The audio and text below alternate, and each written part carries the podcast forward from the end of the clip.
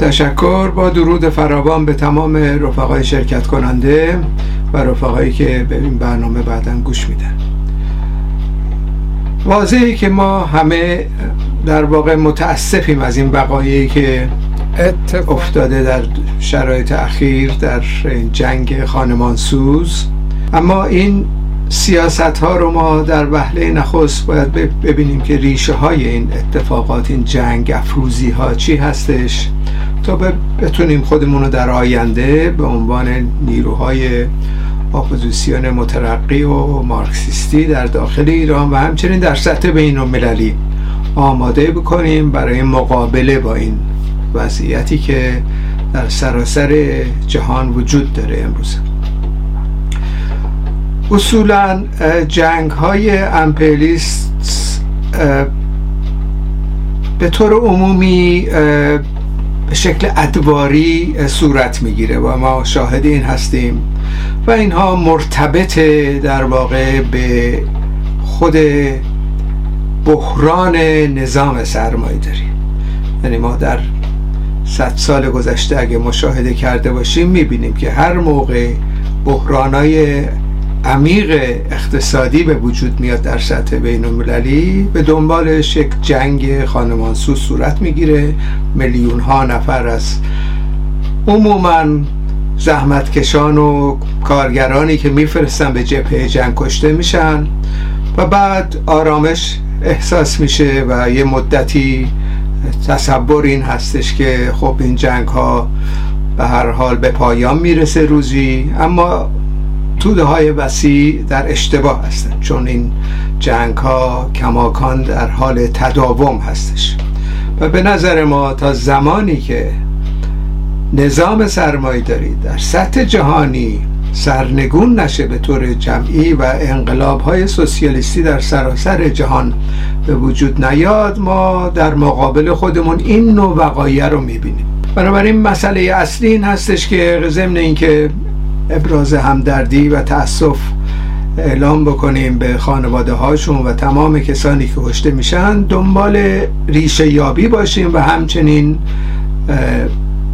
پیدا کردن راحل هایی که همه می‌تونیم در سطح بین المللی در ارتباط با اون اقداماتی بکنیم. ما اگر برگردیم به صد سال گذشته می‌بینیم که زمانی که بحران اقتصادی به درجه می‌رسه که نظام های سرمایداری و اصولا امپریالیستی در سطح جهانی پاسخگوی این بحران ها نیستند اینها تدارک جنگ رو می‌بینن. یعنی جنگ افروزی یک حربه ای هستش در دست امپریالیسم که از شر بحران رها بشه و به حیات ننگین خودش در سراسر جهان ادامه بده. در واقع این نظام ما در, در سالهای گذشته مشاهده کردیم و هر بارم که اتفاقاتی این چنینی میفته خب توده ها به هر حال فکر می‌کنن این دیگه امیدوارن که این آخرین باشه. در صورتی که چنین نیستش دیگه. یعنی بحران های اواخر قرن بیستم منجر به جنگ اول جهانی شد که میلیون ها نفر در سراسر جهان که شکل سربازها در مقابل همدیگه قرار گرفتن و اصولا از قشرهای فقیر جامعه بودن اینا سلاخی شدند.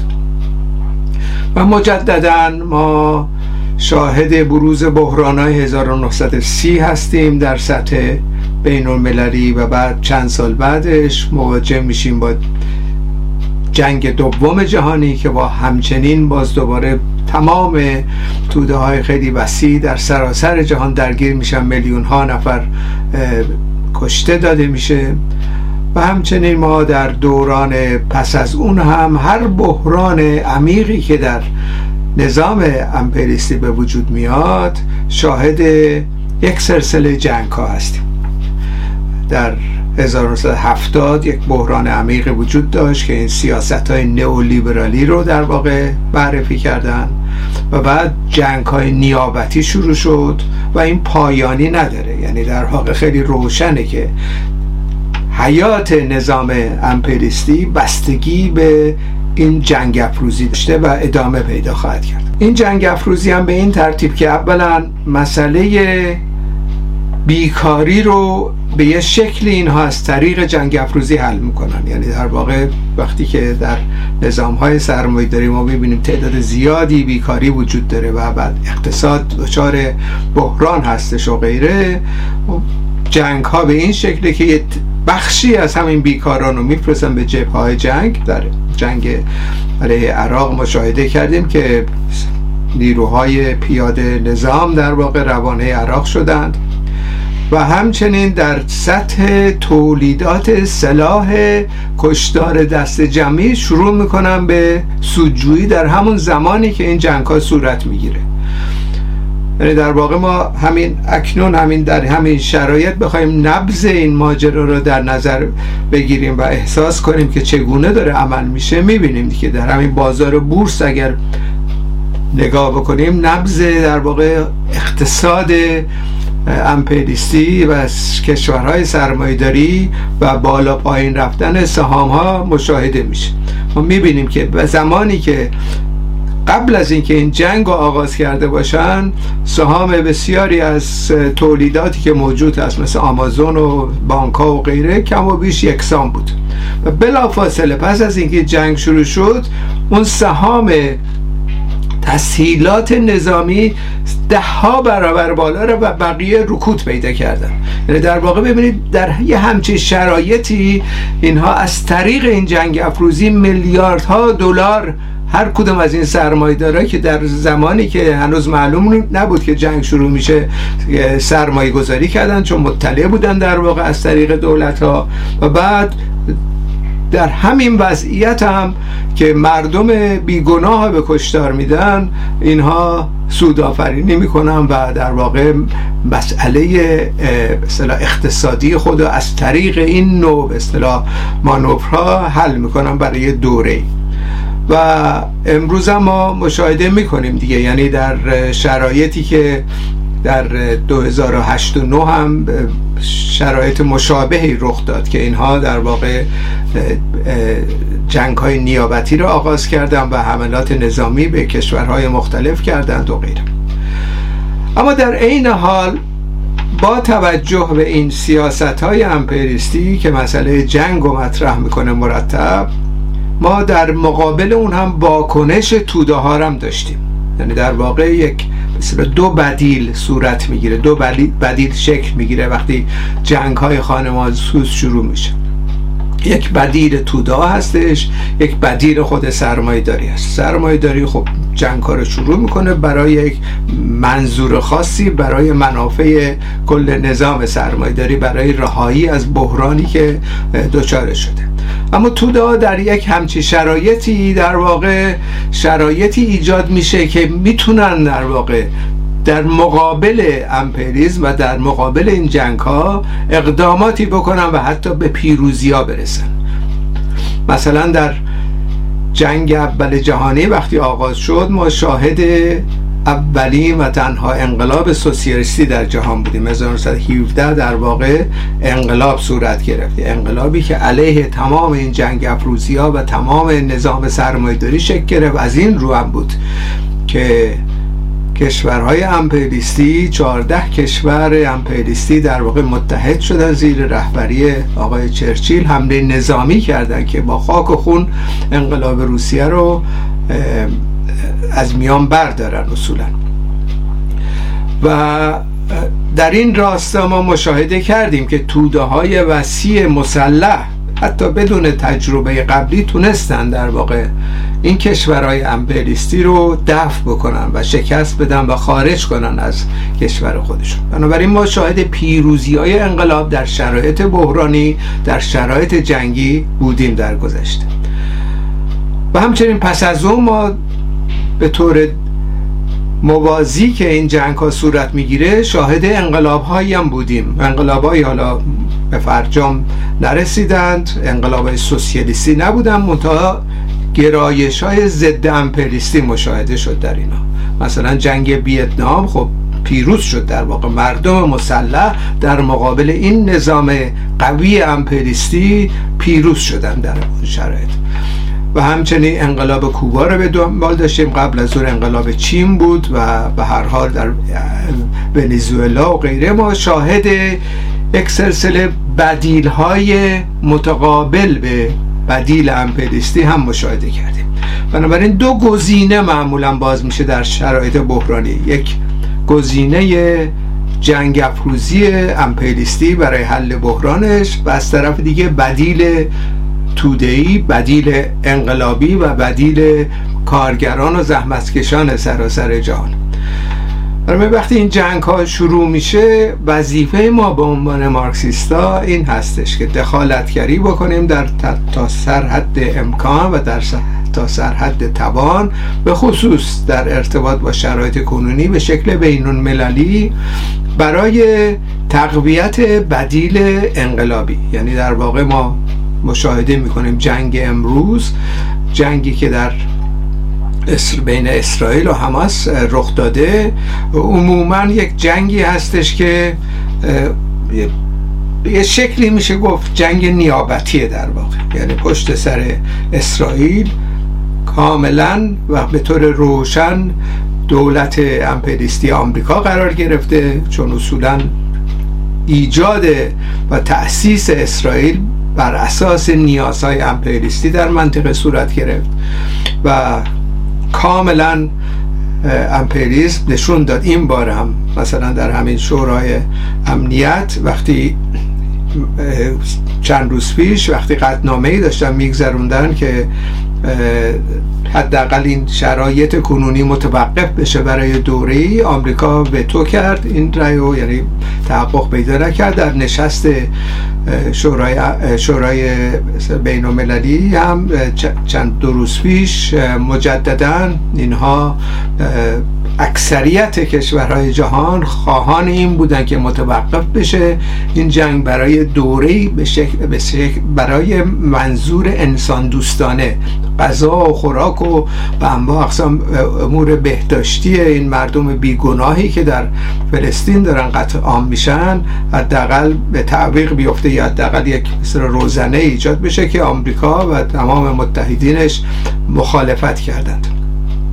بنابراین نشان میده دیگه. آمریکا در واقع این پاسدار خودشو این سگهار خودش در منطقه رو در واقع حفظ باید بکنه. به هر درجه به هر شکلی که امکان پذیر است. چون منطقه منطقه کاملا نفتخیزی هستش و اصولا در اونجا یک آژان یک پاسدار نیاز داره. از این نقطه نظر بود که توافق کرده اصولا اسرائیل اونجا بنیاد گذاشته بشه و به شکل یک اصطلاح دولت ملت یهودی. اما در این حال ما از طرف دیگه مقاومت و مقابله توده ها رو مشاهده می‌کنیم.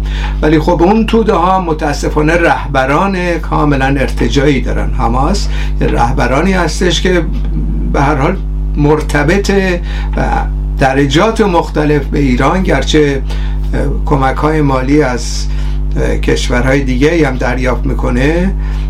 ولی به هر حال اینها به شکل نیابتی دارن عمل می‌کنن. یعنی در واقع جنگی که ما امروز مشاهده می‌کنیم بین آمریکا و ایران هستش به شکلی که اینها در حال مذاکره و تبانی با هم هم در ضمن هستن. یعنی مسئله برجام هنوز حل نشده و کنار گذاشته نشده. عموما وقتی چانه زنی صورت می‌گیره در طرف این کشورهای امپریستی خب اینا یه حربه در واقع جنگ و علم می‌کنن و از این طریق امتیازات مناسبتر و مساعدتری برای خودشون از طرف مقابل می‌گیرن. بنابراین یه شکلی تا امروز هم ما دیدیم دیگه. یعنی غیر از یه حرفای عمومی که علیه همدیگه می‌زنن ایران و آمریکا. تهدیدهای عمومی این تهدیدها من سابقه طولانی داره. همیشه از این تهدیدها می‌کنن. 7 ده سال پیش مثلا ایران اعلام کرد که خلیج فارس و خواهد بست و غیره. تمام آمریکا رو میاد تیکی تیکه می‌کنه و غیره. اینا زیاد توجهی نباید به این نوع رافی ها و عوام فریبی ها کرد. اینا در واقع در حال مماشات با هم هستن. و در واقع کاری که می‌کنن مردم بیگناه و در واقع به جون هم میندازن برای مقاصد خودشون. و این مسئله که ما امروز باش مواجه هستیم در منطقه.